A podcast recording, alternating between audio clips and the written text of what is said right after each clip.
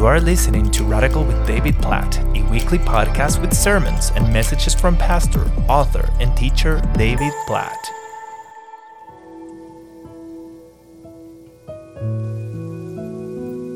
Revelation 4 and 5. After this I looked, and behold, a door standing open in heaven. And the first voice which I had heard speaking to me like a trumpet said, Come up here, and I will show you what must take place after this.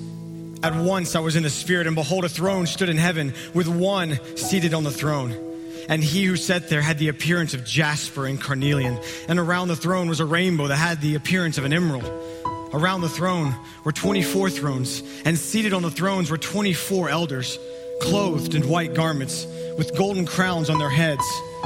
From the throne came flashes of lightning and rumblings and peals of thunder. And before the throne were burning seven torches of fire, which are the seven spirits of God. And before the throne there was, as it were, a sea of glass like crystal.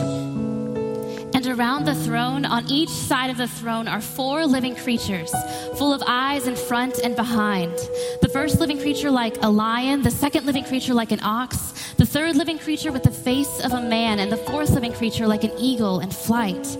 And the four living creatures, each of them with six wings, are full of eyes all around and within. And day and night they never cease to say, Holy, holy, holy is the Lord God Almighty who was and is and is to come. And whenever the living creatures give glory and honor and thanks to him who is seated on the throne, who lives forever and ever, the 24 elders fall down before him who is seated on the throne and worship him who lives forever and ever.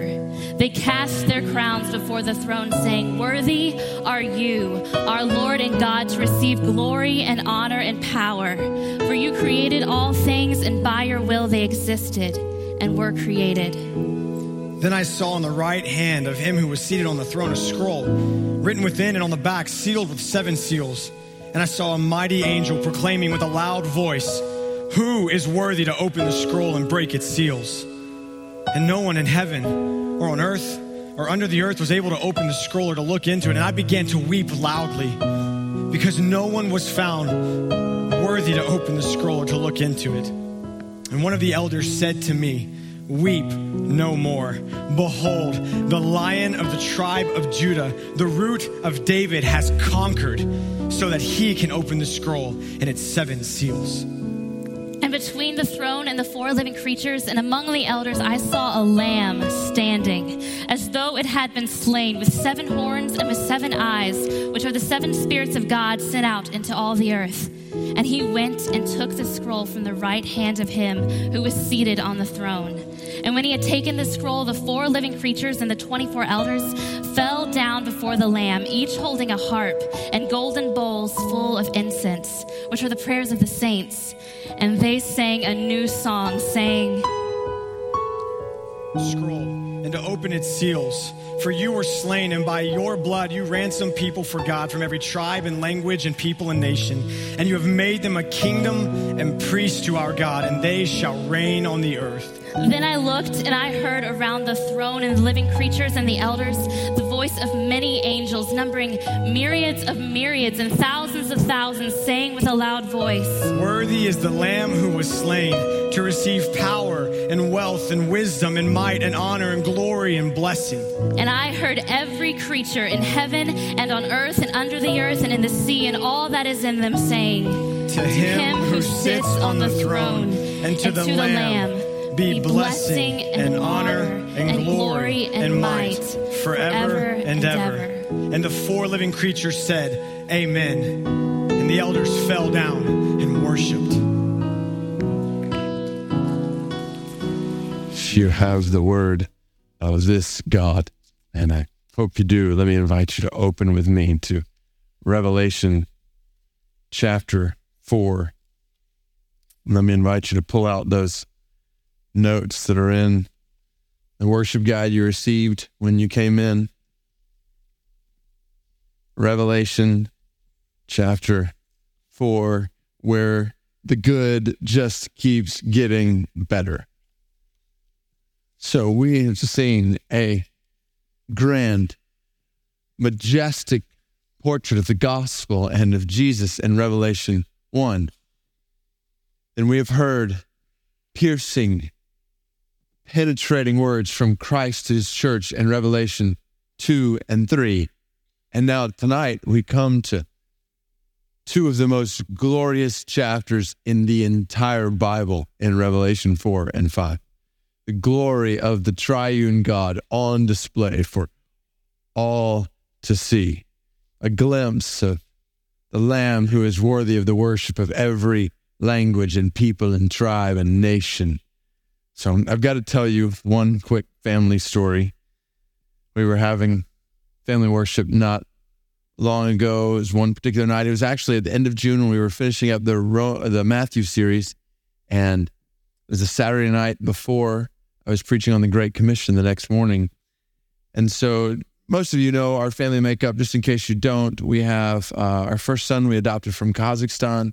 Our second, and Caleb, our second son Joshua came along the more natural way. Our uh, third child, Mary Ruth, we adopted from China back in December, and then we have fourth son, Lord willing, on the way around Thanksgiving, Isaiah James. So we're sitting around having family worship that night, and I told the kids, I said, "Daddy's going to preach tomorrow on making disciples of all nations," and I said, "So let's pray that tomorrow God might raise up some people from Brook Hills to go to other nations. And I looked at Caleb and I said, Tomorrow, buddy, God might raise up somebody to go to Kazakhstan to tell people about Jesus. And he just kind of smiled. And I looked toward Mary Ruth and I said, Tomorrow, God may call somebody to go to China. And she didn't really know what's going on, but she was smiling anyway.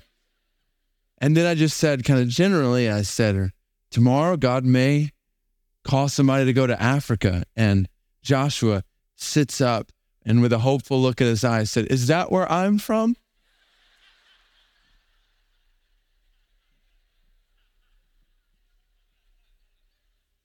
It's like, this is my place. And and Caleb looks back at her and was like, No, Joshua, you're from Birmingham. And he said, So there is coming a day when men and women from Kazakhstan and China and Birmingham and every other place on the planet will behold the glory of the triune God and give him the praise and honor and worship that he is due. So, very simply, tonight, I want to show you a portrait of God. And then I want you to realize the point for us. I want to tie this vision of God's glory with what we talked about last week. So Revelation, Revelation 4 and 5 don't just appear out of nowhere. Jesus has just spoken to churches who, if you were here last week, you may remember these are churches, Revelation 2 and 3, who are walking through mm-hmm. war against sin and suffering. Some of them are thriving, and Jesus is encouraging them to endure. Others of them are struggling, they're compromising, they're giving into complacency. And all of them need encouragement to hold fast to God and to preach the gospel, even at the risk of their lives. So, how does God motivate his people to stand fast in suffering? And how does God motivate his people to run away from sin? And how does God motivate his people to spend their lives, even lose them if necessary, making the gospel known. What I want to show you is that God motivates his people with a vision of himself. He says to them, I want you to see your suffering in light of who I am. I want you to see your battles with sin in light of who Christ is. I want you to spread the gospel in the world in the view of my in view of my glory. So this is the point of Revelation 4 and 5 for these people in the first century and for every person in this room tonight in the 21st century to look at everything in our lives through the lens of the glory of the triune God. That's my goal tonight. My goal is that you would walk away from here in a few minutes with new eyes, with a new perspective on every single thing in your life because you're seeing everything through the lens of the glory of the triune God. So Got a lot of ground to cover? We'll dive in. The portrait of God in Revelation 4 and 5. Imagine the scene as John sees a door standing open in heaven, and he is invited to come up and get a glimpse of God. God the Father, God the Son, and God the Holy Spirit, all portrayed here in this kaleidoscope of heavenly images that absolutely takes your breath away. So let your imagination run wild as you hear John describing God the Father. And, and all of John's descriptions here are just saturated with Old Testament allusions. You compare this passage to Ezekiel chapter 1 and Daniel chapter 7 and Isaiah chapter 6, other throne room scenes in the Bible. This is the culmination of all those throne room scenes right here as John describes God the Father. First of all, he is sitting at the center of the universe.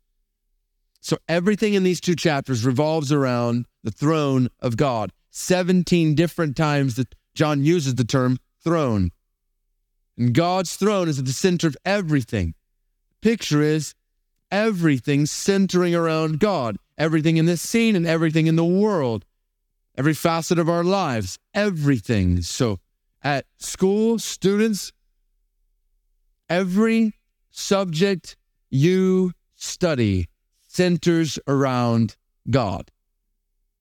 Do not view science apart from the glory of the triune God. You'll miss the whole point of science. Do not look at history apart from the glory of the triune God. You'll miss the whole point of history. You miss the whole point of science and history and every other subject if you try to view them in a godless manner, because God is at the center of all of them. Work Ladies and gentlemen, your jobs, you will not understand your work rightly as a lawyer, doctor, counselor, teacher, consultant, engineer, manager, mechanic, sales rep, or stay at home mom unless you understand that God is at the center of the universe and everything in your work ultimately revolves around God. He sits at the center of the universe and everything revolves around him.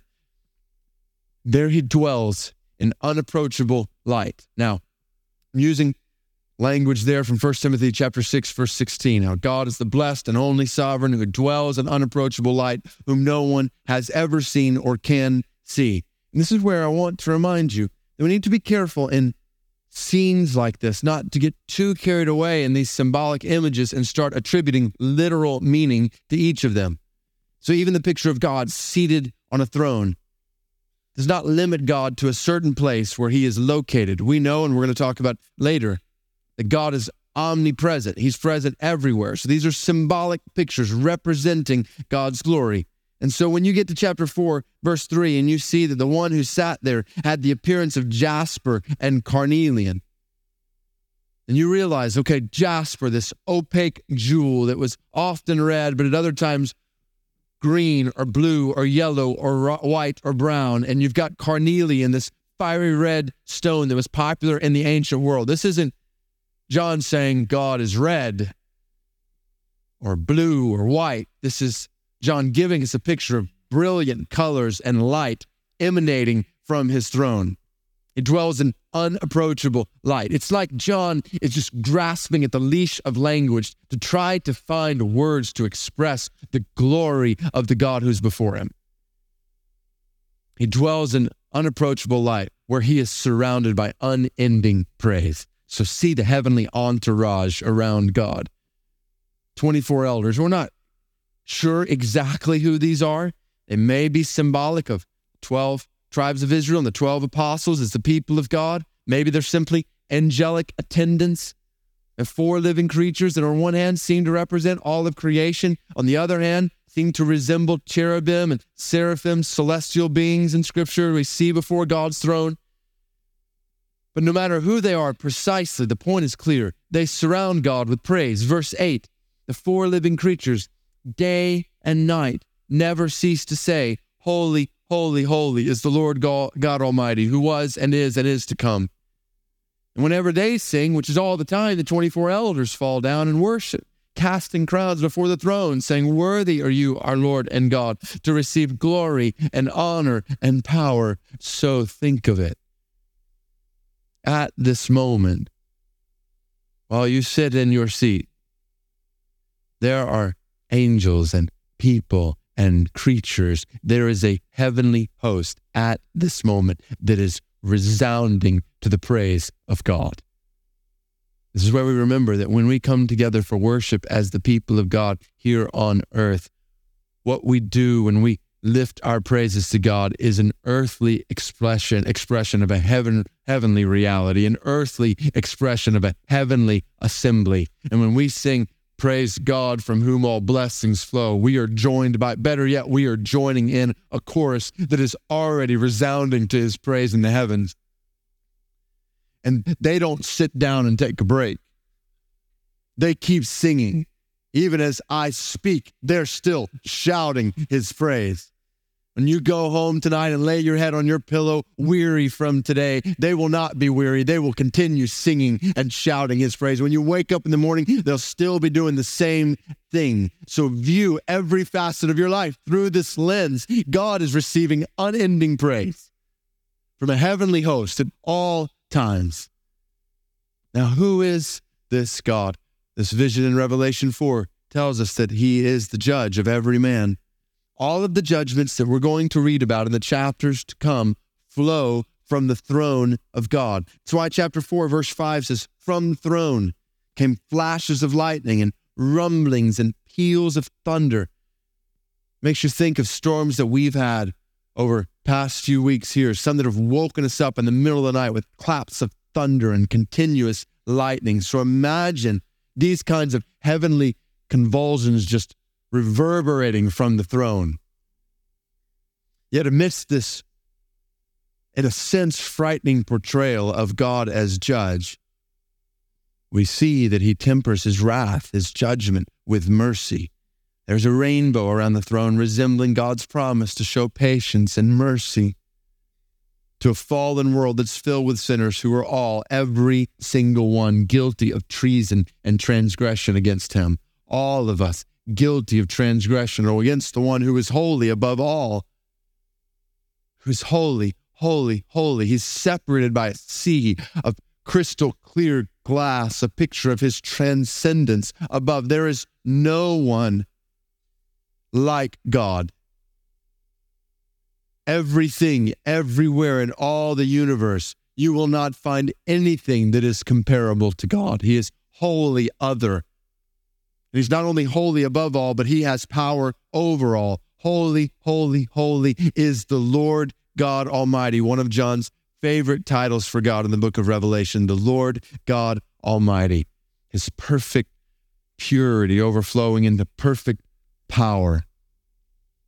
Scene continues. God is infinitely timeless. Verse 8, He is the one who was and is and is to come. Verse 9, He is the one who lives forever and ever. Nothing can overpower His rule and nothing can outlast His reign. Oh, think about it, brothers and sisters. Our president will lead for four, maybe eight years, and then he will be done. But our God will reign forever and ever and ever and ever. He is infinitely timeless and he is infinitely glorious. Verse 11, worthy to receive glory and honor and power. Infinite glory. We'll come back to that in a minute. Keep going. He is supreme above all things. Little background here. Dominus et Deus Noster, a term that was used in the first century to address and describe the Roman emperor. The Roman Empire says that the emperor is literally the Lord and our God.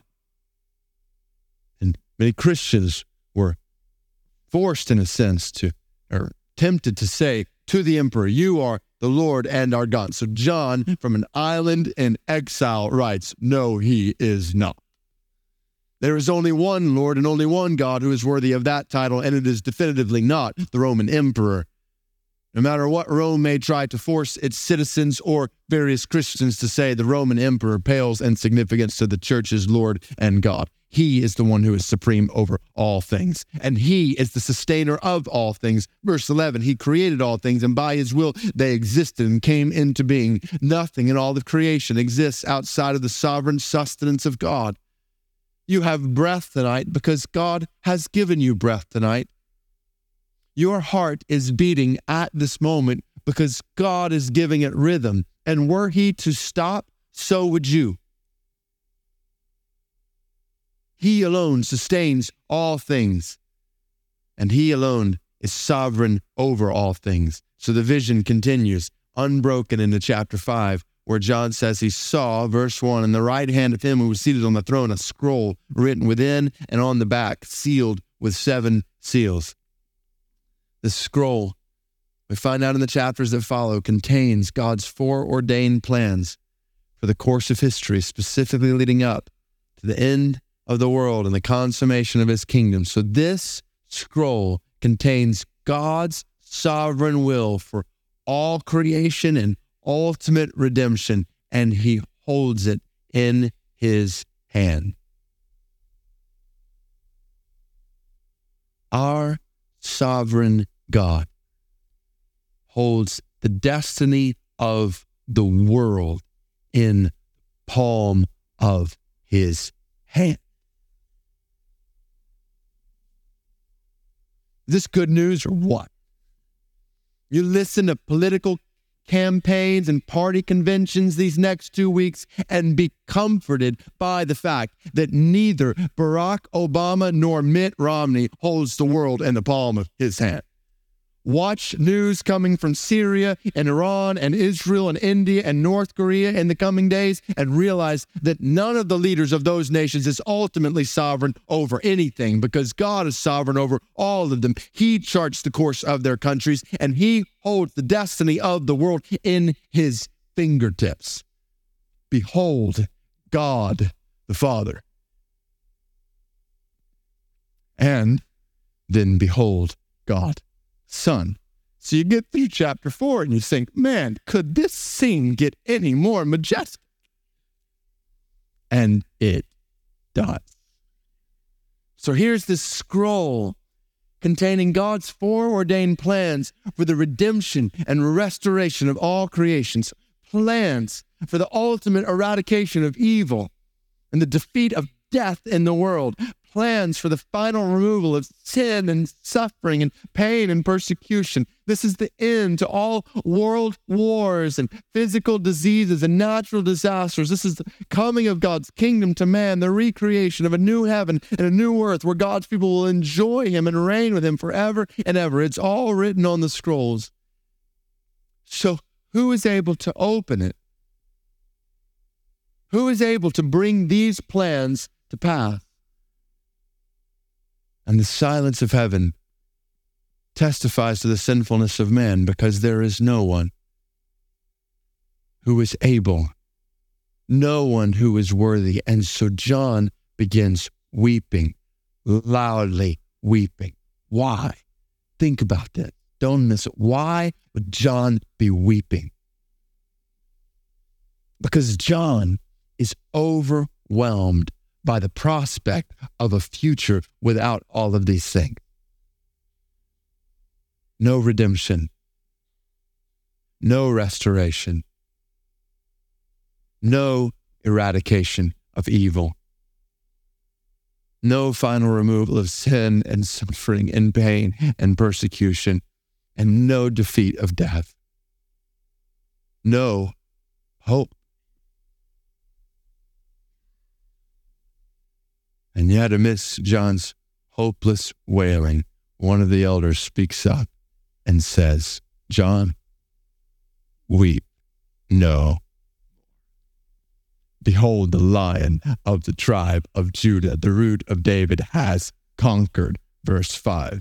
So that he can open the scroll and its seven seals, and thus we are introduced to God the Son. He is the conquering lion prophesied in the first book of the Bible, Genesis 49 10, the line of the tribe of Judah, to whom shall be the obedience of all the peoples. Prophesied in Isaiah chapter 11, verse 1, the Messiah who would come from the root of David, there shall come forth a root a, a shoot from the stump of Jesse, and a branch from his roots shall bear fruit. The root of Jesse shall stand as a signal for all the peoples. Of him shall the nations inquire, and his resting place shall be glorious. The conquering Messiah is on the scene. So see the feel the contrast here between one minute, no one being able to open the scroll, and the next minute, someone being able to open the scroll. Throughout history, from the beginning of time, men have come and men have gone. Women have come and women have gone. All of them, the strongest of them, the noblest of them, the kindest of them, the greatest of them, they have all fallen prey to sin. All of them, every single man and every single woman, a slave to Satan. All of them, generation after generation, century after century, every single man and every single woman on the earth succumbed to death. But then came another man, unlike any before. This man did not fall prey to sin. This man had power over sin. This man was not enslaved to Satan. This man would crush that ancient snake, and this man would not succumb to death. This man would defeat death. The root of David, David, the line of the tribe of Judah, has come and he has conquered. So, how? How did he conquer? John rises to get a glimpse of the strong lion, and to his surprise, he sees a slaughtered lamb. The conquering lion is the slaughtered lamb. This vision coming to the apostle who heard John the Baptist say of Jesus, Look, the Lamb of God who takes away the sin of the world. Harkening back to Exodus 12, where the people of God would take the blood of a lamb and put it over the doorposts of their houses and be spared the judgment of God, safe under the banner of the blood of a lamb. Isaiah chapter 53 had prophesied of suffering servant who would be led to the slaughter for the sins of men and women. Son of God would be crushed according to the sovereign will of God. So, how does this lion conquer? He conquers by suffering as a lamb. He conquered through crucifixion.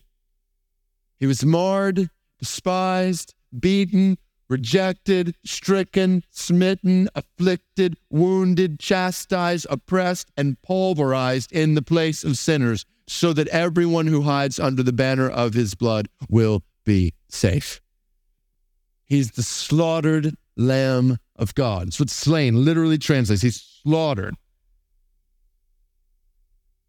Slaughtered Lamb of God, and yet he is standing. Slaughtered lambs don't stand. This lamb who has endured death has also defeated death. This lamb who bears the scars of death is sovereign over death. This is the greatest news in all the world. The slaughtered Lamb of God reigns as the sovereign Lord of all. And so this lion like lamb, verse 7, goes and says, it takes the scroll from the right hand of him who was seated on the throne. Is that breathtaking audacity or what? No one in heaven or earth under the earth is able to take the scroll. And yet Jesus walks up to the throne of the Father, surrounded by living creatures and elders and a host of angels, and he takes it from the Father's hand. Is there any clearer picture of the divinity of Christ than this? His authority to accomplish the sovereign will of the Father while angels are praising his name. God does not share the spotlight with just anyone, you know. God doesn't share the spotlight with anyone but himself. This is Jesus, humbled as a lamb, who became obedient to death, even death on a cross. Therefore, God has exalted him to the highest place and given him the name that is above every name, that at the name of Jesus every knee should bow in heaven and on earth and under the earth, and every tongue confess that he is Lord to the glory of God the Father. This is Philippians 2 9 through 11 in action here. So the angels say, We got a new song to sing. This time to the Lamb, verse 9 Worthy are you to take the scroll and to open its seals, for you were slain, and by your blood you ransomed people for God from every tribe and language and people and nation. Oh, his worth is undisputed. Christ alone is worthy. Christ alone has key to all of human history. Christ alone has the power, the authority to bring about the consummation of the kingdom of God. Worthy is the Lamb who was slain to receive. You look at sevenfold perfect praise in verse 12 power and wealth and wisdom and might and honor and glory and blessing. There is no one like him. His worth is undisputed. His work is unforgettable. Don't miss this. This is, this is a glimpse into heaven. And Christ is risen, and yet he's pictured as a lamb that looks like it's been slaughtered. And the implication is clear. For all of eternity, we will see the conquering lion ruling as the slaughtered lamb. For all of eternity, brothers and sisters, the slaughtered lamb of God will be at the center of our worship. We will never, ever, ever forget the cross. We will always, always, always rejoice in the cross where he conquered as the lamb it's what the hymn writer said when he wrote, Crown him the Lord of love, behold his hands and side, those wounds yet visible above, in beauty glorified. No angel in the sky can fully bear that sight, but downward bends his burning eye at mysteries so bright. His work is unforgettable, and his worship is universal. He is worthy to receive praise from every language and tribe and nation and people. Jesus has died on the cross, not for one type of people, for the praise of every type of person on the planet. And he will receive the reward of his sufferings, a kingdom of men and women from all over the world who have experienced his salvation, who exalt his worth. Behold, God the Son. Behold, God the Spirit. In chapter 4, verse 5, we see again the seven spirits of God same language we saw, talked about from chapter one, used to describe the Holy Spirit. He is omnipresent. The language here, recalling Zechariah 4 yet again, the Spirit of God, the mysterious Spirit of God who is omnipresent, who is omniscient. Nothing escapes his searching gaze in the world. He is omnipotent with all power to enact judgment and to enable salvation. He enables salvation. It is God the Spirit, who is sent by God the Father and God the Son to carry out the divine mission in the world. Now, obviously, his portrait is not as prominent here in Revelation 4 and 5 as the Father and the Son, because the Spirit's very role is to, in the Godhead, is to exalt the Son. So, behold here the mystery of the Trinity in these two chapters. Here's the last book of the Bible, and we're seeing what we've seen throughout the rest of the Bible. On one hand, God is three persons. The Father is worshiped as God, the Son is worshiped as God, and the Spirit is worshiped as God. Here and throughout all of Scripture, three persons. And each person is fully God. The Father's not kind of God or part God. The Son's not another part of God. The Spirit's not a third part of God. They're each fully divine. They're fully God. And yet, there is one God who is at the center of this scene in Revelation 4 and 5. God is three persons, each person fully God. There is one God. And it's a mystery how all of these things come together. One person said of the Trinity, try to explain that and you will lose your mind. Try to deny it and you will lose your soul. So see the majesty of this mystery in Revelation 4 and 5 and see the progression of praise that accompanies it. First two songs that we hear sung are specifically sung to God the Father Next two songs we hear sung are specifically sung to God the Son. The last song we hear sung is specifically lifted in praise to God and to the Lamb. In all of it, there's a progression of participants. You start with 24 elders, then you add four living creatures, then you have 24 elders and four living creatures together. And then you get to angels, many angels, numbering myriads of myriads and thousands of thousands, if you like math. The way we understand myriads in the Bible, that adds up to about 100 million angels. That's a lot. And then ultimately, every creature in heaven and on earth and under the earth and in the sea and all that is in them. That's pretty much everybody. And everything in all the universe giving blessing and honor and glory to the mysteriously majestic God over. All. Oh, brother sister, do not think for a second that one day, even when you or I get to heaven, we are going to be able to comprehend God. Because even in our glorified state, we will still be finite men and women, and He will still be infinite God, which means follow this. We've already said, so we're going to come back God is infinitely glorious. Because God is infinitely glorious, follow this. That, that reminds us 10,000 years from now, we sang about it earlier, 10,000 years from now, because God is infinitely glorious, 10,000 years from now, there will still be more glory to be explored in God. 10 million gazillion years from now, there will still be more glory to be enjoyed in God. People sometimes say, or at least think, if heaven is perfect, won't it be perfectly boring? You're just kind of sitting on clouds, singing forever. We're going to talk about how that's not heaven later, but let me assure you, let me assure you, eternity with this God will never, ever, ever be boring. Stephen Charnock put it best in his discourse on the eternity of God. I wish I'd have written this. Listen to this. He said, After many ages, our joys will be as savory and satisfying as if they had been but that first moment tasted by our hungry appetites. When the glory of the Lord shall rise upon you, it shall be so far from ever setting that after millions of years are expired, as numerous as the sands on the seashore, the sun in the light of whose countenance you shall live, shall be as bright as the first appearance. He will be so far from ceasing to flow that he will flow as strong, as full as at the first communication of himself in glory to the creature.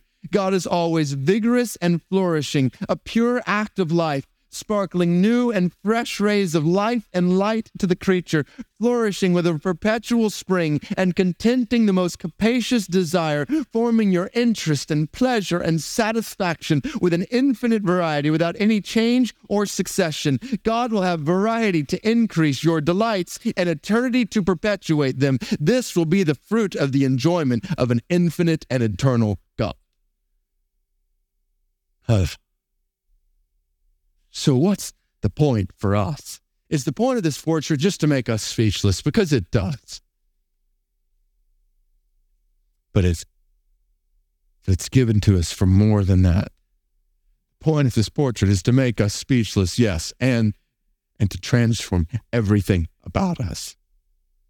So there are probably seemingly an infinite number of takeaways from this text. Let's let's focus on four. Number one, the glory of God compels us to receive salvation.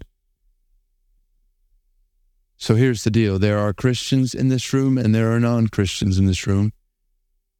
There are men and women who are followers of Christ and there are men and women who are not followers of Christ. And yet, regardless of which category you might fall into, the point of this picture is the same God holds the future glorification of believers in his hand. So, for all who trust in Jesus, for all who believe in the slaughtered Lamb of God who reigns as the sovereign Lord of all, all who believe in him will one day be united with him face to face in heaven. God is working all things together in the world and in your life for your good and for his glory, and he will bring your salvation to completion. At the same time, God holds the future glorification of believers in his hand. He also holds the final damnation of unbelievers in his hand. And as we're going to see in the book of Revelation, everyone who spurns this Savior will be condemned in their sin forever. So, to every non Christian in the room, to every man, woman, student who is not following Jesus, I urge you tonight, in view of this vision in Revelation 4 and 5, I urge you to cry out for the mercy of Christ or collapse under the judgment of Christ. Jesus is in control of the past, present, and future of world history. And Jesus is in control of your eternal destiny. Every single one of us in this room, where you are sitting, Jesus holds your eternal destiny in his hand. And he is the conquering lion who has come to save. He has come to overcome death. He was crucified on the cross where he paid the price for sin before holy God so that everyone who trusts in him to save their soul can receive, will receive mercy at the moment they cry out to him. At this moment, you cry out for the mercy of Christ, and by his grace, through faith in him, you will be free from sin and saved forever and ever and ever. Not based on anything you do, but totally based on what the lion like lamb has done on your behalf.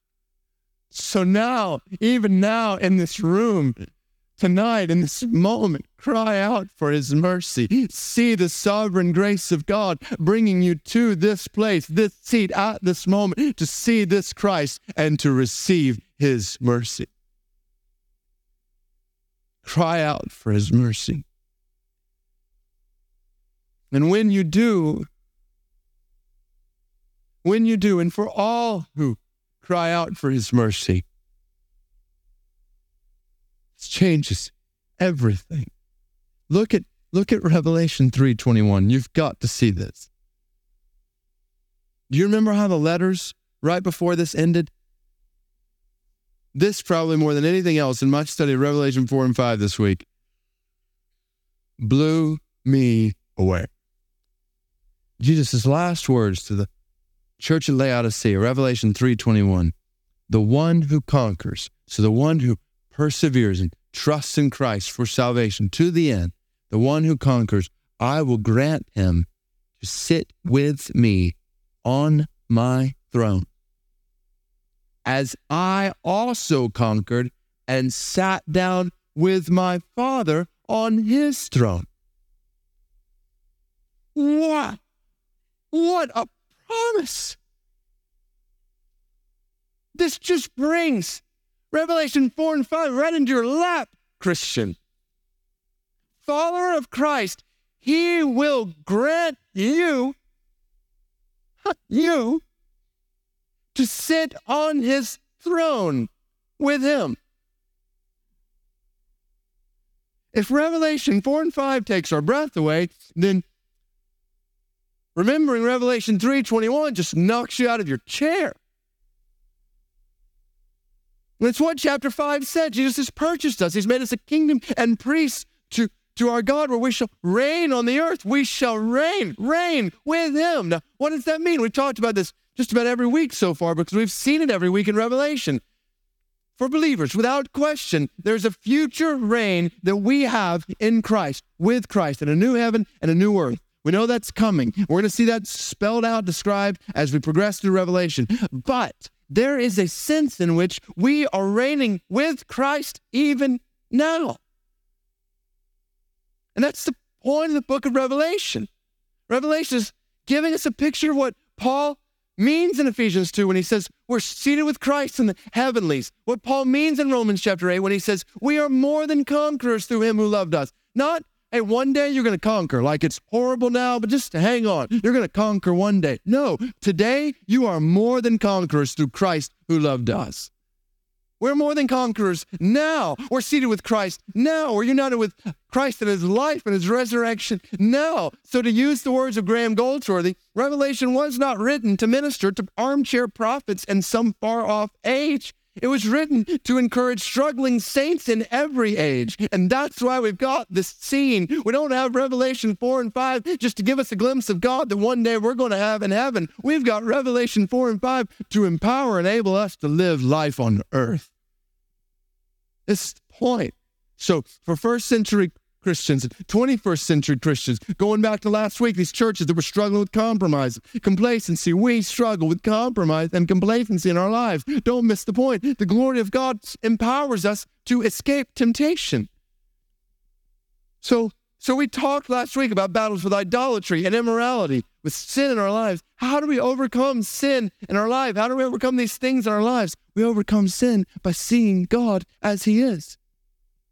How do you overcome idolatry? We overcome idolatry by glimpsing a greater God. When you see the grandeur of God in Revelation 4 and 5, in the first century, you, you stop bowing down and worshiping wooden statues and Roman emperors. And when you see the grandeur of God in Revelation 4 and 5 in the 21st century, you stop worshiping money and success and sex and acclaim in this culture. Because you realize what petty, worthless gods these are compared to the, compared to the grandeur and greatness of the glory of God. We overcome idolatry by glimpsing a greater God. Similarly, we fight immorality through fulfillment in our Father. So when you experience the pleasure and delight, the feast that is found in the triune God, then you are now free from the pursuit of pleasure and the stuff of this world. You don't lust over images on the internet when your eyes are captivated with the glory of God. Christian, how how do you and I this week in our battles with temptation, how do we overcome the promised pleasures of sin? Here's how by daily letting the triune God overcome us with the power of his satisfaction. We taste and see that he's good, and we don't have stomachs for the stuff of this world because we have feasted on the goodness of our God. We fight immorality through fulfillment in our Father. The glory of God empowers us to escape temptation. We refuse to compromise in light of the example of Christ. So, to borrow language from Hebrews chapter 12 here, to understand Revelation for chapter 5, we let go, throw aside sin, hindrances that so easily entangle us, encumber us, and we fix our eyes on Jesus, author and perfecter of our faith. We consider him who endured such opposition. In our struggle against sin, we have not yet resisted to the point of shedding blood. So consider Jesus. Look to the one who conquered sin. Fix your eyes on the one who conquered sin, the conqueror who lives in you. We resist complacency in view of the excellency of Christ. How can we be complacent before the triune God? How is it possible to be apathetic, affectionless, self reliant, or self centered before this God? Keep your heart and eyes and mind fixed on the glory of God. The glory of God empowers us to escape temptation. The glory of God enables us to endure tribulation. We've seen over and over again already in Revelation.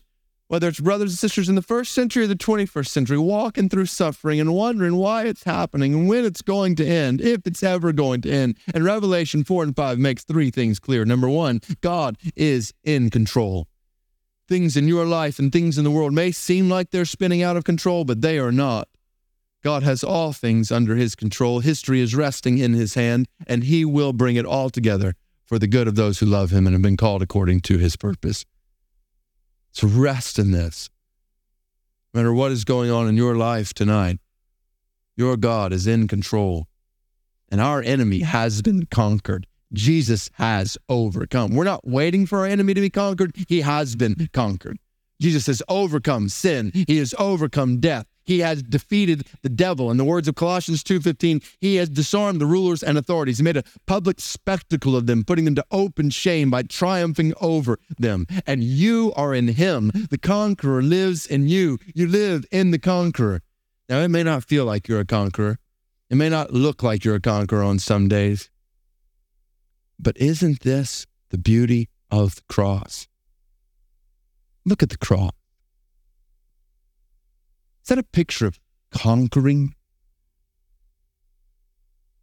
brutally, bloody, maimed man hanging naked on a tree. Is that a picture of conquering? Not in the eyes of the world. In the same way, it's a picture of first century Christians being burned at the stake, a picture of conquering. Not in the eyes of the world. But the gospel turns everything upside down. For in the brutal crucifixion of Christ, Jesus was conquering death. And in the brutal murder of Christians in the first century, the church was advancing the gospel. So for Christians in the 21st century in this room who are walking through pain and suffering, and it doesn't feel like conquering on some days, know this as you share in the sufferings of Christ, you participate in the reign of Christ. And you know that one day suffering will conclude. Our suffering will one day conclude because the lion like lamb has authority to bring God's ultimate plan of redemption and restoration to completion. Amidst your suffering, glimpse the glory of your God, and he will enable you to endure tribulation. Finally, the glory of God motivates us to accomplish mission. So, does God's sovereignty just mean we sit back and do nothing? I mean, he's got the destiny of the world in the palm of his hand. He's going to bring all these things to pass. So, do we just sit passively by and float through the sea of God's sovereignty while he accomplishes his purpose in the world? Absolutely not. The Bible never, ever, ever teaches that. Because just as God has ordained the end, literally the end, God has also ordained the means to bring about that end. And that means, by God's grace, involves you and me fulfilling his plans and his purposes. So, here in this text, we know Jesus has ransomed people for God from every language and tribe and people and nation. We know that he has he redeemed, ransomed. There's people from every tribe. We're going to get this next week in Revelation chapter 7 gathered around the throne from every tribe, tongue, people, and nation. We know that is coming. At the same time, you and I, by the grace of God, have the privilege of being a part of the spread of the gospel and the kingdom of God to all those peoples and nations and tribes and languages. So, church at Brook Hills, in view of the glory of God, let's pray passionately. God's sovereignty does not negate prayer. God's sovereignty necessitates prayer. We actually ran over it in this text with the 24 elders. Verse 8 were around the throne holding golden bowls that were full of what? Incense, bowls that were filled with the prayers of the saints. Similar to what we're going to see in chapter 8, verse 3. When the seventh seal, the scroll is open, an angel there offers the prayers of the saints before God. And this, catch this, this is what's going to usher in the coming of God's kingdom. So realize what the Bible's teaching here. God is ultimately and eternally going to consummate his kingdom in response to the prayers of his people. This is why we pray. Matthew 6. Father in heaven, hallowed be your name. Your what? Your kingdom come. That's all we pray. Your kingdom come among all the peoples that you've ransomed, Lord Jesus. Your kingdom come. May your kingdom come among Saudi Arabs, and may your kingdom come among Iranian Turks, and may your kingdom come among the Lohar of South Asia and the Hui of East Asia. May your kingdom come among the Arundo and the Baloch and all the 11,000 people groups on the world. Your kingdom coming, all of them. And we pray that every time we pray that, as we pray that, we got prayers that are piling up before the altar, and one day, consummation of his kingdom comes. So pray passionately. Are you praying like this, brother or sister? Are you praying like this? Are you praying, yes, for the details in your life that we need to be praying for? And then are you praying for his kingdom to come in the world? Let's pray passionately and let's give sacrificially. God has willed for you and I to be wealthy in this room for a reason. Men and women, you've got jobs and students, you're getting thousands and thousands of dollars worth of education, not so that we can waste all of these things on personal indulgences, but so that we can sacrifice all of these things on the spread of God's gospel and the declaration of God's glory to the ends of the earth. See it. The sovereign God of the universe has willed for us to be wealthy for the sake of his worldwide worship. This is why we have resources. Psalm 67. So that his ways may be known on earth and his salvation known among all nations. That's why God has given increase. So let's stop hoarding and start giving. Let's pray passionately. Let's give sacrificially. Let's go confidently to all these people, peoples and languages and tribes and nations. 6,000 of them still unreached with the gospel. So let's go as the Lord leads, as the Lord leads. God is likely not calling every single person in this room to move to an unreached people group. He's calling some Cause some go to unreached peoples, some to stay among the reached. We see that in Scripture. There's no first class, second class, first tier, second tier Christians. Matter of obedience. Is God calling us to do? So is He calling you? And if He is, do not be afraid. Do not be afraid. Let's go confidently. Think about what this text is telling us. You have, you got 6,000 plus unreached people groups, and they're unreached for a reason. They're hard to reach, they're difficult to reach, they're dangerous to reach. But we go to them, we don't have to be afraid because nothing, that's what this text is telling us. Nothing, absolutely nothing can happen to you or me outside of the will of a sovereign God who holds us in his hand. What have we to fear? Nothing to fear. Not only do we have enough to fear, guaranteed success. Because we know that Christ has purchased men and women from all these tribes and peoples and languages and nations. We know that Revelation chapter 7, they're going to be around the throne. So you and I can go to the darkest, most difficult, most dangerous to reach people groups on the planet, preach the gospel, and somebody's coming out. Somebody's going to be there. Let's go confidently knowing that our Savior is going to receive the reward of his suffering. It's the story, whole story of the Moravian movement, what many have called the most remarkable church on mission in all of Christian history. During the 18th century, approximately one out of every 60, 60 members of the Moravian church was serving as a missionary in a cross cultural context. It's one out of 60 scores of Moravian brothers and sisters literally giving up their lives and leaving behind their comforts for the spread of the gospel around the world. The story is told of two particular Moravian men who decided to sell themselves into slavery in order to reach unreached slaves in the West Indies. How are we going to reach slaves in the West Indies? We become slaves, they said. They sold themselves into slavery. And as they boarded that slave ship, these two men were said to have cried out, May the lamb that was slain receive the reward of his suffering. So may that be the cry of the church at Brook Hills. Let's pray passionately. Let's give sacrificially. Let's go confidently. And let's die willingly with the cry on our lips. May the lamb that was slain receive the reward of his suffering. We hope you've enjoyed this week's episode of Radical with David Platt. For more resources from David Platt, we invite you to visit radical.net.